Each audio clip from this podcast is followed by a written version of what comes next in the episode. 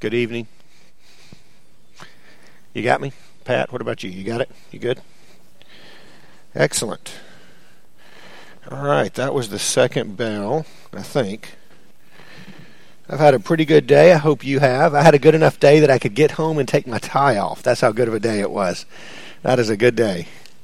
Had time to do that, eat dinner, and everything. So, uh, for those who are wondering, Emily is in Nashville. Um, she traveled there to see her parents and uh, our oldest. Uh, no, I have two daughters. Our youngest daughter, not the oldest, the youngest. Uh, she made it safely last night after a few hours of delay. Um, apparently, Delta does not calculate de-icing in part of that time of transit, and they were a little late getting into Minneapolis, which meant missing one one transfer. But she made it eventually. So uh, she said to tell everybody, "Hey," and that it is 92 degrees today there. Yeah, that's what she actually is like, and I felt like I was walking through a sauna. I said, "See, you're, used to Alaska now." It was 92, and I think the humidity was around 80 percent, 75 percent. So yeah, that, I mean that that really is like a sauna. That's be a successful sauna. So. All right, let's uh let's open with a word of prayer. Father, we uh, humbly bow before you asking for you to bless this time we have this evening to spend in your word and any discussion we have and any lessons we can learn. Just help us, Lord, to, to let your word speak to us and to open our hearts to what you want us to see and to what you want us to learn, and that we can uh, we can let your word be a light in our lives, uh, guiding us in all that we say and do. And uh, just help me as I lead the conversation and the discussion tonight. Thank you, Lord, for this opportunity. And it's through your Son's name we pray. In Jesus' name, amen.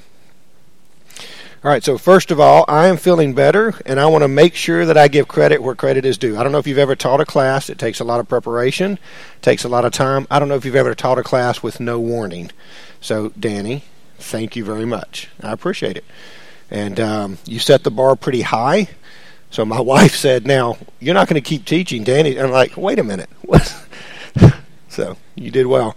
And Tony stepped in a couple times. In fact, Tony stepped in once with zero seconds warning. So I, I, appreciate that as well. So thank you to all who helped make that possible. So uh, just so you can think ahead, we are going to be talking tonight about water from the rock. Uh, if we get to it, we're going to talk about the Ten Commandments, and um, we might get to the golden calf, but I doubt it. But we'll we'll see if we do.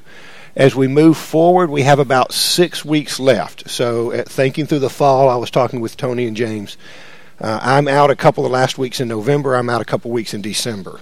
And so I'm going to teach through November the 8th, and then I'm going to step away, which I know brings great joy to many of you. Uh, it doesn't matter whether you like a teacher or not, five months of it is a lot of it. So uh, James, I think, is going to step in midway through November. He will have a new topic, so it won't be the same topic. Um, and uh, so I've got about six weeks left. So that's what we're working towards. I'll try to let you know each week where we're making it. If we make it through, next would be the spies and Rahab, then the promised land in Jericho, and if we have a chance to do a couple of the judges, uh, Gideon and Samuel would be the two that we would probably focus on, and then we'll see how far we get. So, all right, Exodus chapter 17. Exodus chapter 17. So we've made it across the Red Sea. We're headed towards Mount Sinai. Moses has these like uh, the southwest United States. It's not cactus. I don't know if you've been to this area. So it's desert, but it does have some vegetation. It does have some water, but it's very localized. Um, but it's still desert. So when you're walking through the desert, what's the first thing you think you're going to want? Yeah, it, water, right? In fact, my lips get dry when I think about it. I've, I've walked through the desert before. Um, I've been to the highest sand dunes in the world and it is impressive when there is not a green piece of anything for 50 or 100 miles. And you just start to feel dry. And you just start, it, not like in Nashville with 78% humidity. You know, you're talking humidity in single digits. Uh, your skin gets dry. So you've got a million and a half people.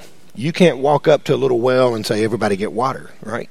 If you, you know, if 10 people a minute drink, you're talking about a month to get everybody through type of thing. It just, you, you can't do it.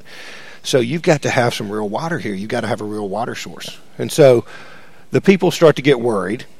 And in typical Israelite fashion, what do they start doing? Yeah, I, saw, I heard some good words come out. Grumbling, complaining, right? Um, and again, we, we give the Israelites a hard time, and rightfully so. We see this cycle of God providing, and then they forget, and then they complain, and then God provides, and then they forget, and then they complain. It's a very similar cycle that we're going to see when we come to the Judges. The people do what's right in the sight of God, then they, a generation comes that doesn't remember God, and they fall away, and they get taken into captivity, and then a judge is a deliverer, a judge comes, and they get brought back, and they praise God, and then they fall away, and they get taken into captivity, and the, and we see that cycle. Uh, and the reason we see that so often as the Israelites is because guess what? They are human, just like we are. And it is a reminder to us that it is very easy, it is very easy to forget what God has done. It's very easy to forget God's role. And I think that is one of the main reasons and the value of every Sunday being together. And I think that's why we are to take the Lord's Supper every Sunday. Because you say, oh, well, that makes it too routine. You know, I have a lot of routine things I do in my life that aren't bad, right? I don't brush my teeth once a quarter because I don't want to make it routine, right? I don't eat once a quarter because I don't. Well, that's too routine to eat every day. That's I'm going to get going to be a habit, right? So God says, "Look, I want you to remember something. I want you to do it every Sunday, right?" Uh, and so that's the value in us coming together. The Israelites are human. And it's easy to say, why don't they trust in God? But when you're in the middle of the desert and you're thirsty, you're thirsty, right? And so in our lives, we get in the desert pretty quickly, figuratively, and God says, you know, the more you're in my word, the more you're around my people, the more you worship me, the easier it's going to be to remember. And so the Israelites get out there and they have a line. It's it's great. I don't know what's I don't know how many lines were said, but it seems that when Moses is writing this, he captures some of these great dramatic lines. It reminds me of my oldest daughter. She was a drama queen. Not just, hey, we need something to drink. Why did you bring us here to kill us and our children and our livestock with thirst? Right? It's got to be, remember the, at the Red Sea? Were there not enough graves in Egypt? Not, hey, they're going to kill it. Were there not enough graves for all of us? we sat around, you know, now we're hungry. We sat around with meat in pots, and they've got this great drama to them. So why did you bring us to kill us with our lives, kill us and our children and our livestock? So God is going to deliver. How does He deliver in Exodus chapter 17? What does He tell Moses to do? Speak to the rock, right? gives Moses a command. Moses does it. Water is delivered. Okay. Now, instead of going in chronolo- chronology, I want us to now jump to Numbers chapter 20 because there's another incident that's very similar to this. They've wandered in the wilderness for a while. Numbers chapter 20. Guess what? They're in the desert. They don't have any water. And they say, I got to make sure I get the drama right. Um, let me see. Why have you made us come up out of Egypt to bring us to this evil place? There's no, it's no place for grain or figs or vines or pomegranate, and there's no water to drink. Oh, Moses, we have no water to drink. God gives Moses a command in Numbers chapter 20. What is it? Right, so in Exodus 17 was strike the rock, speak to it and strike. Right? Numbers chapter 20 is speak to the rock. Okay? So what does Moses do in number chapter 20? He strikes it. Now, does that matter? Okay, so first of all, did the water come out? Yes, because what was going to happen was not dependent upon Moses. It was dependent upon God. And God was going to give water to the people. So water still comes out. Okay? Moses does speak to it and he strikes it. But did it matter that he strikes it? And if so, why? He disobeyed God. Were there consequences to what Moses did? What were those consequences? Yeah, so let's think about this. This is a big deal, which gets, I mean, it's just a couple verses. Moses' entire reward here on this earth, we'll say, Moses' entire reason for leading the people was to lead them where? You're going to take them to the promised land. This event changes that. Why does Moses not get to go to the promised land? What's the reason? Oh, okay. Say that again real loud. You did not treat me as holy. Okay? When I was growing up, and I want to make sure that we stop here because I have learned for the first 40 years of my life, it wasn't until about 10 years ago, Moses didn't get to go to the promised land because he disobeyed God. Let's make it clear that's not what God says. Now, that it may be an element, but that's not why Moses. And I've heard this story over and over to be used for a lot of applications. See, God wants exact obedience. And I've heard it applied to worship. This is why we worship a certain. That's not the story here. Let's make it very clear. We're told twice in the scripture why Moses doesn't get to go to the promised land. Because you did not treat me as holy, because you did not uphold me as holy. God never says because you disobeyed me. You did not treat me as holy. You did not uphold me as holy. This is one of those lessons, and I've heard sermons, I've heard Bible classes. I mean, literally the first three fourths of my life, this was a story about obedience. I think obedience matters, but that's not why Moses doesn't get to go to the promised land. What does it mean to treat God as holy? Okay, honor. That's a good word. Honor. Trust. Okay, good. Danny? Reverence. Okay. Set him apart. That's literally what holy means to be set apart, right? Mm-hmm. So, how did Moses fail that? Uh, do what? Who was that? Was that Russ? Oh, didn't he equal himself? Let's go to Numbers chapter 20 and verse 10. This is the only thing we know that God said, You didn't treat me as holy. Now, I think we can talk about obedience, because if you're going to honor somebody, you're going to obey them. Hopefully, right? Honor your mother and father. But let's look at Numbers chapter 20 and verse 10. This is Moses speaking. Okay, so Moses and Aaron gathered the assembly together before the rock, and he said to them, Hear now, you rebels. Shall we bring water for you out of this rock? That's why Moses doesn't go to the promised land. That, that right there, he's not going to the promised land. He hasn't struck it. He hasn't spoke to the rock. He's not going to the promised land because of that right there. It's not an obedience thing, although obedience is an element of holiness, of reverence. Of it's not what it is. Shall we bring water for you out of this rock? If you were in um, the the class on John about four Sunday mornings ago, uh, the verses we were talking about in John chapter 6, Jesus is talking to them about manna.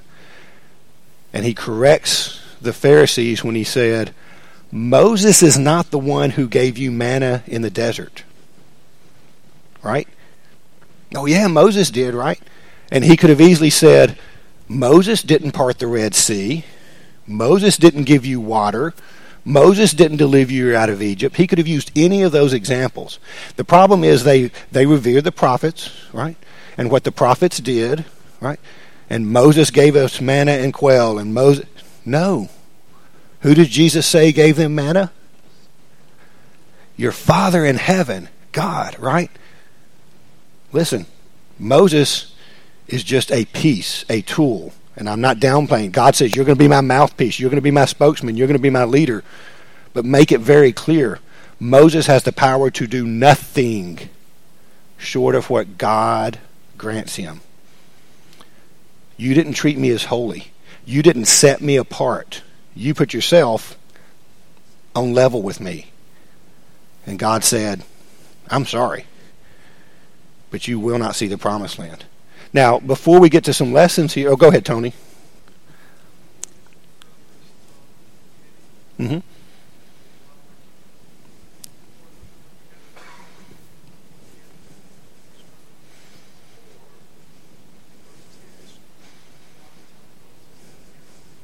Mm-hmm. Mm-hmm. Oh, that's a good point. You know, he's talking about when, remember Moses making the excuses? Who am I? Are they going to believe me? I can't speak. God, I don't know. And God says, Tony's talking about Exodus chapter 4, Aaron's going to be your mouthpiece. And then God shows him some powers and he says, to Aaron, you will be like, I think the word, a, you will be like God before him, right?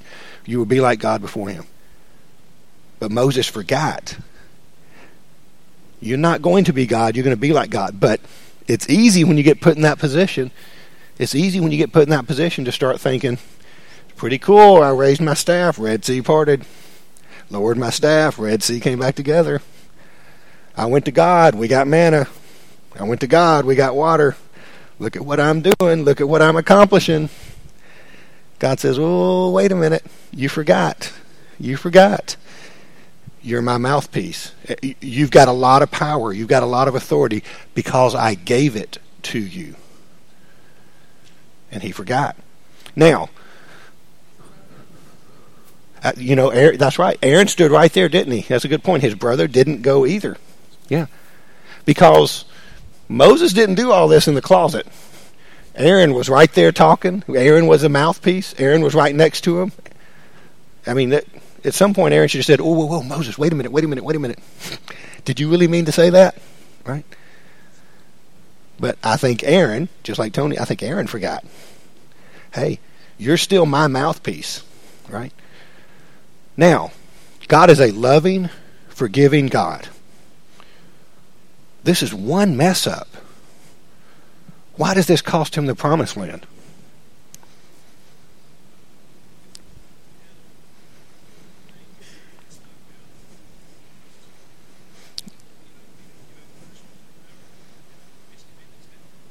Yeah, so Moses is, I like the word, the head of the entire thing. You know, who's leading the people here? Moses. And with that, I'll expand, expand that a little further, Russ. Who got to be in the presence of God? Right, Moses. Who got to see, remember he got to see part of God and he glowed? He got to hear God's voice directly. All they heard was thunder and, and rumblings. Moses had a conversation with God. God is saying, Look, you're not just someone who saw the power. You had a conversation with me. You're in charge of a million and a half people. You did miraculous things through the power I gave you. There is no excuse. Right? This isn't secondhand knowledge. This isn't from a distance. This isn't, oh, we're scared. He had raised Moses up to the uh, head of the whole thing. I like that head of the whole thing. Right? He sat in the presence of God, right? Face to face. Well, face to presence. I don't know exactly how that works. He didn't see his face, right? But he, he saw part of him. He, he heard him. He had a conversation. And God's saying, I expect more from you. I expect more from you because of the position you're in. I expect more from you because of what I gave you, because of what I blessed you with. And so your punishment is going to be greater. And this is an example. This is an example. That was the other thing where I said, and I agree with that. This is an example. Doesn't matter who you are on this earth, God is still God and you're not. Right?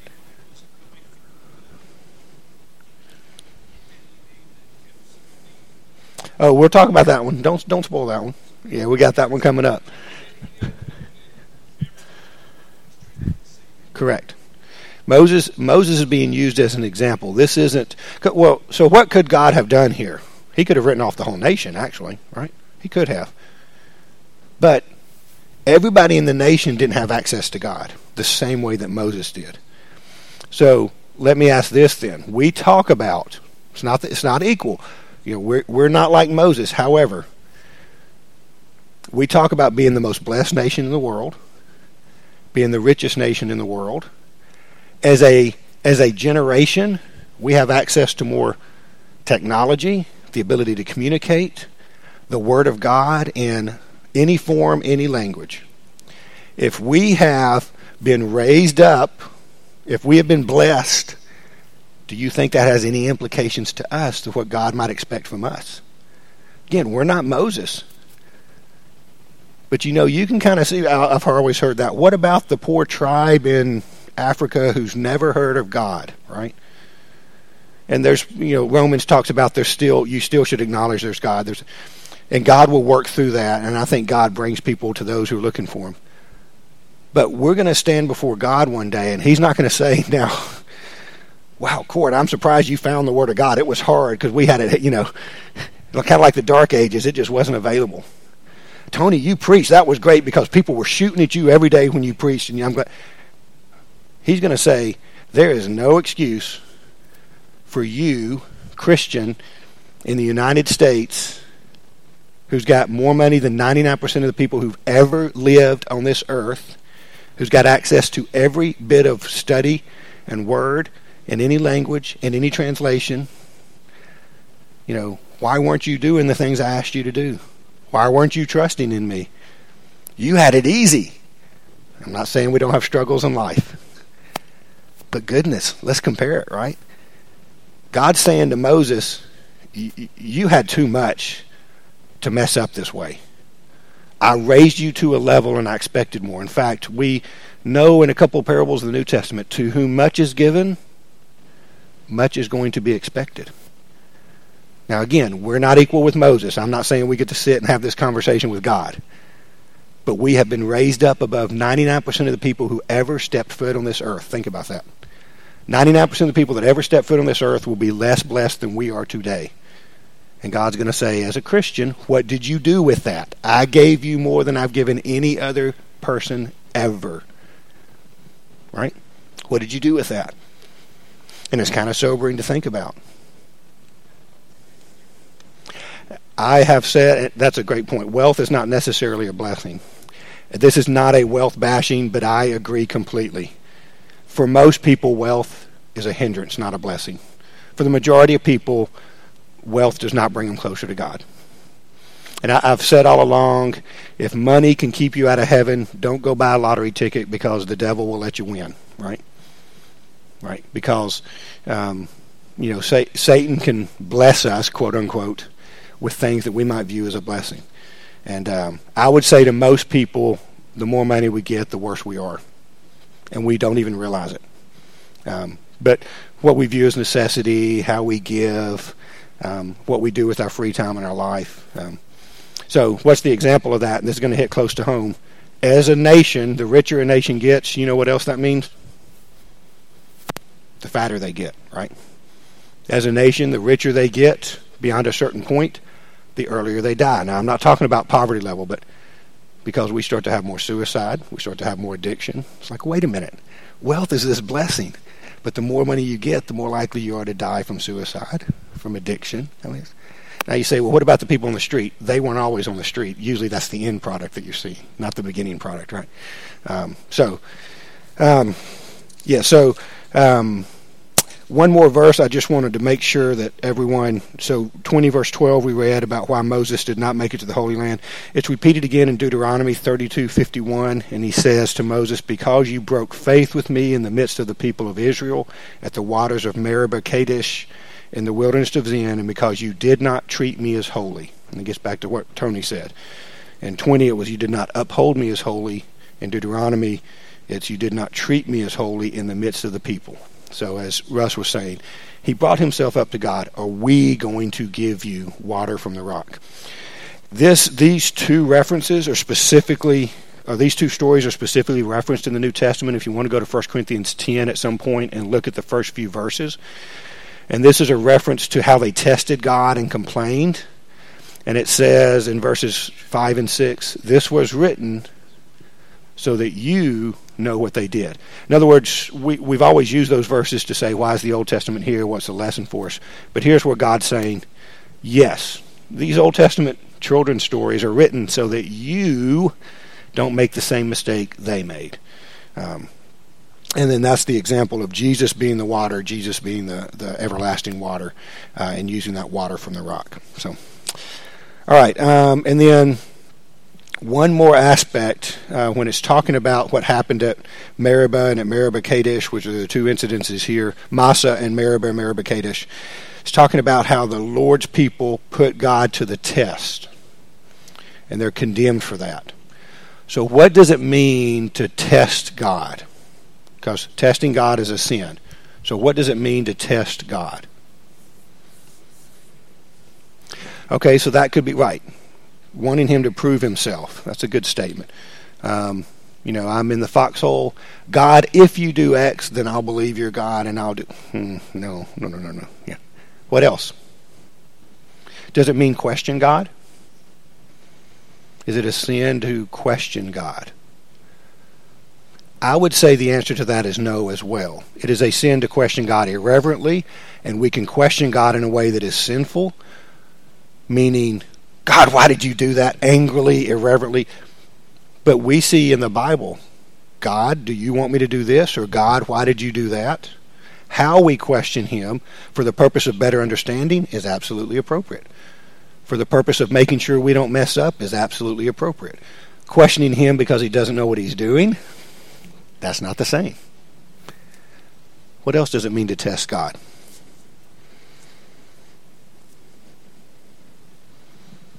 Tony?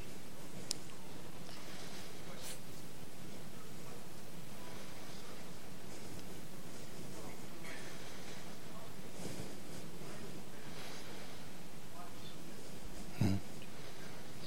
Right. Oh, I like that last word. So Tony's talking about reflecting kind of where you come from and what he's brought you out of.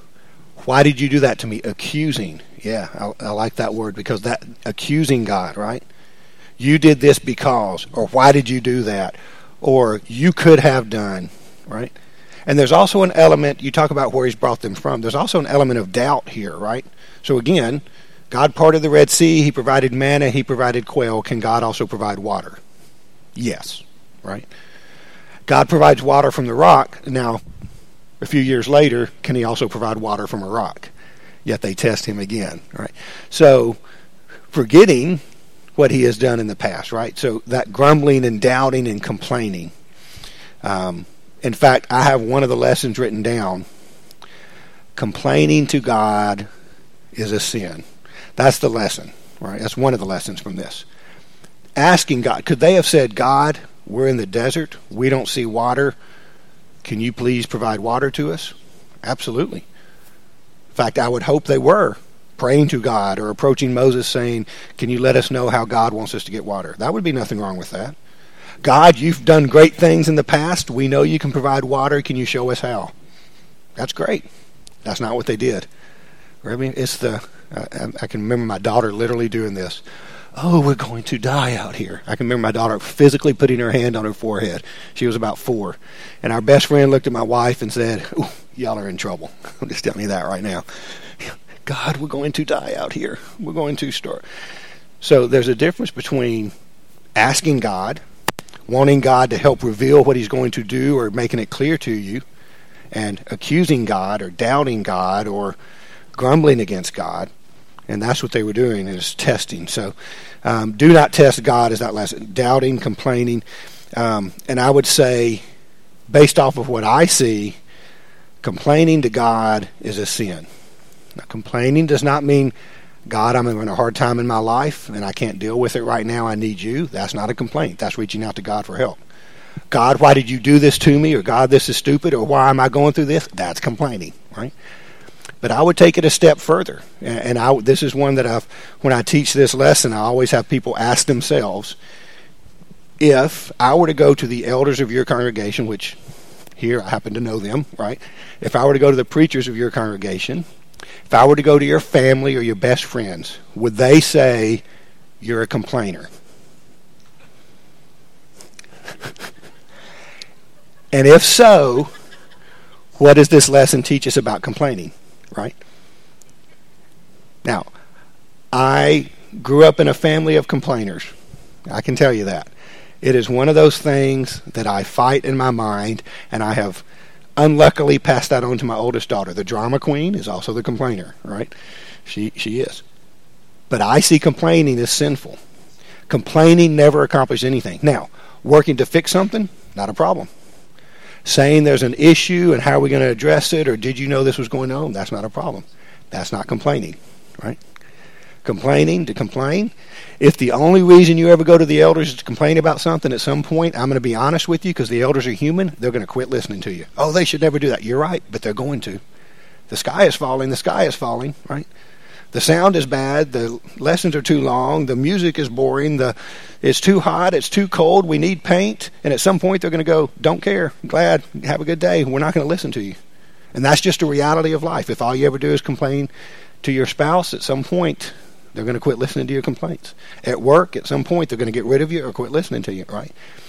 God's like, I don't want you complaining. Philippians 2, Philippians 2 or 4.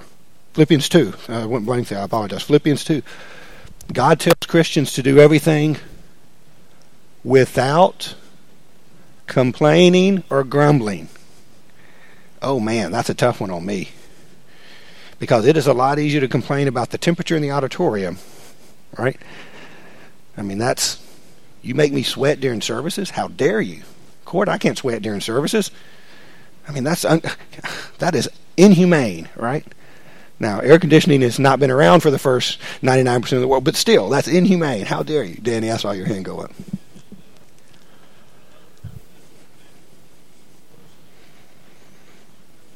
Mm-hmm.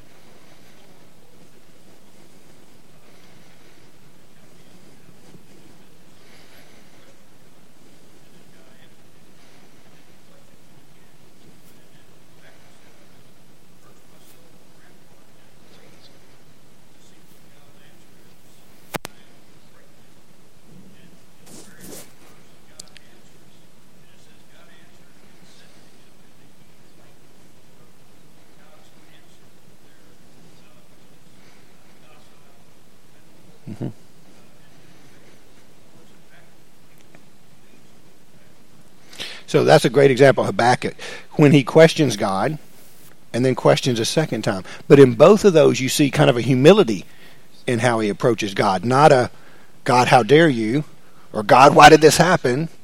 Uh, some other examples I think of Job. We see Job question God, and he doesn't get in trouble until he complains to God some of my favorite verses in the Bible around Job chapter 31 when he starts complaining. And God says, All right, Job, sit back, shut up, and cover your mouth. Get ready to take it because here it comes. You know, he listened to him for a while and he said, Cover your mouth. You're going to question me. No, I'm going to question you. Where were you when I drew? Uh, Gideon. We'll talk about Gideon. I mean, I don't understand why God didn't strike Gideon down. God, if I believe, you know, if if you're saying it's true, why don't you make the fleece wet and the ground dry? Well, okay, God, that was pretty impressive. However, why don't you flip it this time? Let's make sure it wasn't a fluke, right? But in, either, in, in Habakkuk and with Gideon, I don't see God getting mad, but it has to do with the way they approach that to make sure. And God knew the human side. Remember Elijah? Oh, woe is me, I'm the only one. He's like, no, no, no, no, no, no, no. You're not the only one. You may feel like the only one, but there are thousands who have not bowed a knee. Tony, I saw your hand pop up.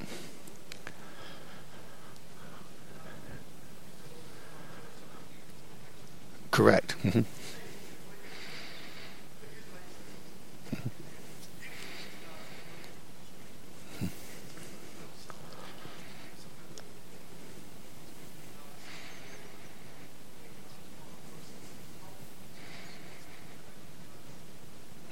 Yeah, there is a difference whether we're looking inward or looking out. And if God is asking us to do something miraculous and we're humans, God understands that as humans we have limitations to our mind. I mean, what God is going to ask Gideon to do, 300 versus tens of thousands. Uh, God, I don't want to lead 300 people to their death. And I can't do it. So, God, if you'll verify to me that you're in charge, and I kind of think that's the way, even though he was kind of saying, you know, and Habakkuk was certainly, God, I, I'm going to let you show to me and correct me if I'm wrong. I like that. You know, you mentioned that verse where you said, "I'll sit here and be corrected by God." The approach is, if God, if I'm saying something wrong, I'm sorry, I'll take it. That's a big difference than God. Why did you? You know, there's a big difference. Danny, I saw your hand.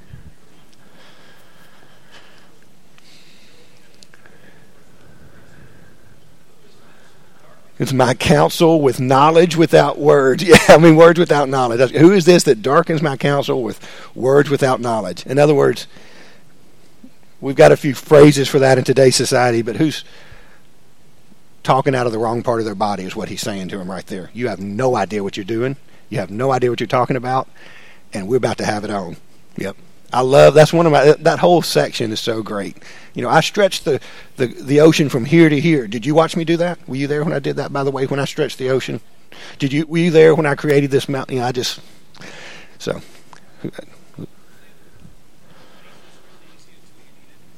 Yes.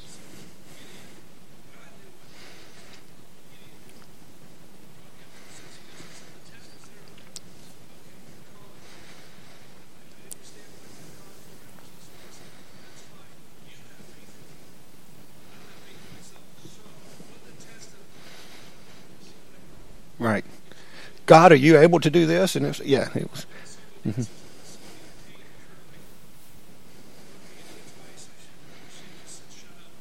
Right. So Russ said the line, you know, faith is really easy till you need it. right? That's the line. And and Gideon didn't have faith in himself. And and I think that gets back to when we look at Moses at the beginning. I mean, really, God, you you want me to do this? There's better people than this, right? Why are you choosing me? You know, Gideon, uh, I'm not the person you want. I'm not. A, Don't you want a great military leader, right? And so it, it was as much Gideon saying, and, and I think in several of these stories, I'm not the guy you want, God. There's a lot. There's people that are better than this. I think about it is a lesser version of when we talk about King David being chosen. Because again, man chooses kings based off of X, Y, and Z. So this great priest, right, who's a holy man who trusts God, says, "Well, this is the one he's going to choose." Right? Well, no, this one is this one. None of these are the one. These are the ones I would choose, God. Now, see the little runt over there? That's the one we're going to choose. Well, Gideon's thinking the same way, right? Habakkuk's thinking the same way. Moses is thinking the same way. Don't you want the big and the powerful? Doesn't that make sense? Are you sure, God, you want me?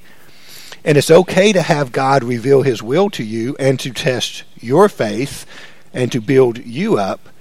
There's a difference between that and we complain and test God. So. Mm-hmm. Mm-hmm.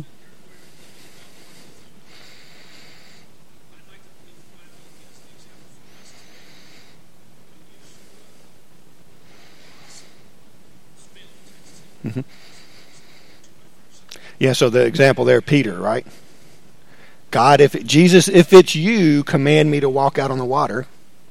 Wasn't that questioning Jesus? I mean, Jesus, this is somebody, remember, we already know the apostles didn't really know the full story yet. We know it hadn't been fully revealed to them yet. We talk about how thick headed they were, but they didn't. But I also give Peter credit because I only see one person step out of the boat. But then he does mess up, right? He fails the test, he starts to sink. But then I like to think he gets a, a lifeline because when you are messing up, you want to pass the test, who do you scream out to? Yeah, Jesus saved me, right? So Peter got out of the boat, and then when things didn't go well, he cried out to the right person. So again, asking God for guidance, questioning God is not sinful, provided it's done for the right reasons. God, I don't understand. God, I'm, my faith is weak. I need to be, uh, you know, shored up here. God, uh, this doesn't make sense. I need some clarification, or I just want to make sure I've got this right. Versus, why are you doing this? Woe is me. God, you have led us out here to die in the desert, right? Die in the desert.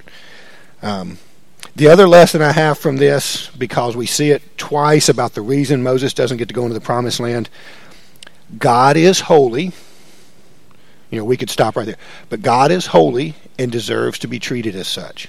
And every aspect of what that means, and y'all gave some good examples of that. That means we do set him apart. We do not, even though we have access to God, we sometimes view our New Testament blood of Christ access to God. We need to make sure we don't take that for granted or treat it flippantly. I'm not saying it doesn't exist. We have access to the Holy of Holies, right? The veil has been torn. That is wonderful. But that doesn't mean God and I are bosom buddies, right?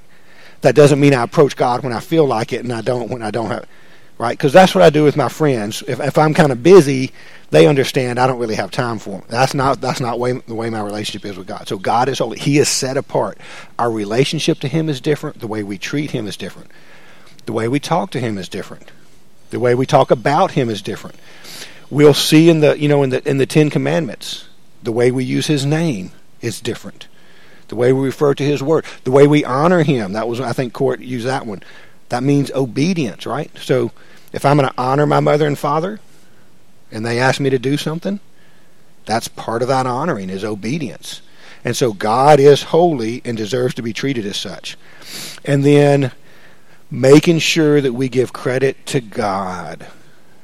Okay? We don't ever raise ourselves up to God. And you may say, oh, I would never do that. I, I agree. Most of us wouldn't do what King Herod does. Remember that in the New Testament? Oh, you're a god. And he's like, yeah, he's dead. And people, you know, worms are eating him and the dogs eating you know. Most of us aren't going to do that. But we can do that in other ways. We can take credit for things that God is doing, and we can do that in our personal lives, or we can do that in church. I think this is a real um, temptation that occurs in churches that are doing well, particularly with ministers and elders or people that are leading certain ministries. It is very easy. Uh, so I've told y'all one of my best friends is Dale Jenkins. He works with four or five thousand preachers regularly, and he'll tell you it is really tempting when a church is doing well to that preacher because it is really easy to talk about, well, you know, they got so and so as a preacher and look at how they grew right? Because he's a good preacher, because he has a good message, because he's very charismatic. Or, you know, the elders just say, man, we have really got things going well here. This new program we came up with, you know.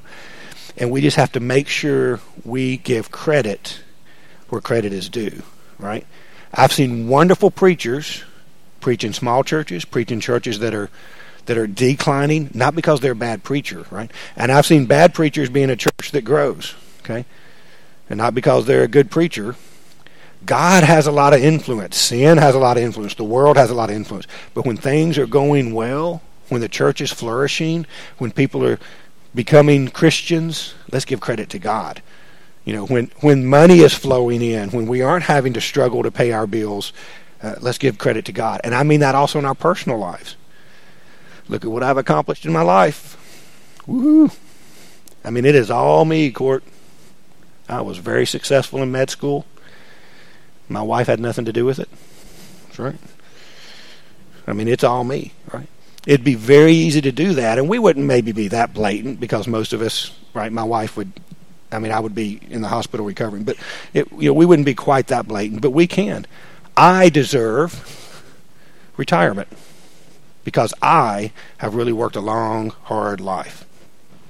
Right? You know what? That work at the church is for someone else. I, I put in my time. I've done what I need to do. All you're doing there is saying, I've accomplished all these things. It's time for me to take a step back. Right? Or my authority, right? When I raise my rules or my objections up to the level of God. And again, we have to be careful. That is putting ourselves with God. You know, we can come up with rules that are not based in Scripture, and we can raise them. In my church growing up, if you waited on the table, you would be replaced if you didn't show up in a coat and tie. Because the rule was God expected your best, and if you're going to wait on the table, you wear a suit and tie. And that was just as sinful as going to a dance. I'm just kidding. As stealing money, right? You were punished the same, you would get in trouble. That is man raising themselves up to God. My my rules matter more as much as God's rules do, right? I've actually had a conversation with someone who asked to be baptized. And this person had only visited once. They had a really rough life. And they said, I don't know enough, but I do know that Jesus Christ is the Son of God, and I am lost tonight. And I got to do something about it. And I watched two elders tell him, You don't know enough to be a Christian yet. You, you, are, you haven't tried to change your life. Do you even know what it means? He said, All I know is I'm in trouble. And if Jesus is God's son, I want to be in. That is that is raising myself up to God and saying, I'm going to put a new rule in place. I'm going to put a new standard in place. And as appalling as that is, we got to be careful that we don't do that in other ways. So, all right. I made it through one of my three stories tonight. Y'all had some great comments, though. Let me see if there's anything along with this. Um, the other one, pretty simply, and it went along with the others God alone provides salvation. It wasn't Moses that gave him water, it wasn't Moses that gave him manna, it was God. So, all right, next week we're going to do Ten Commandments. And at this rate, it'll take us 28 weeks to get through the Ten Commandments, but we'll do better than that. So, thanks everybody for your comments tonight.